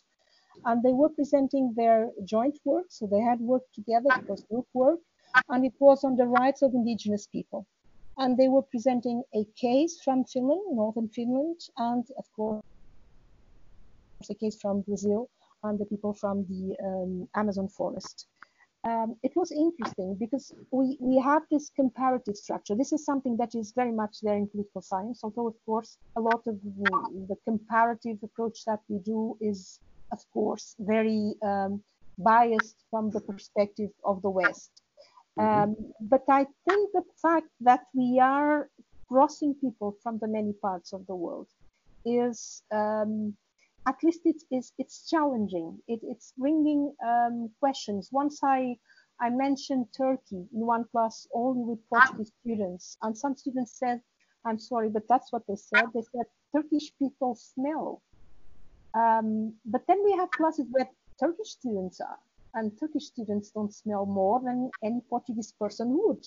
So it's it's about this exercise. I'm not very optimistic about it. I'm not saying that the world is going to be um, a, um, a, place of friendly people. Quite on the contrary, you know that there's a lot of problems going on. But this, this small bits, this communication in between people, and the fact that we can, uh, in some ways, overcome barriers uh, may be um, constructive, maybe positive from the point of view of what you as uh, a Syrian person uh, might want. Thank you so much.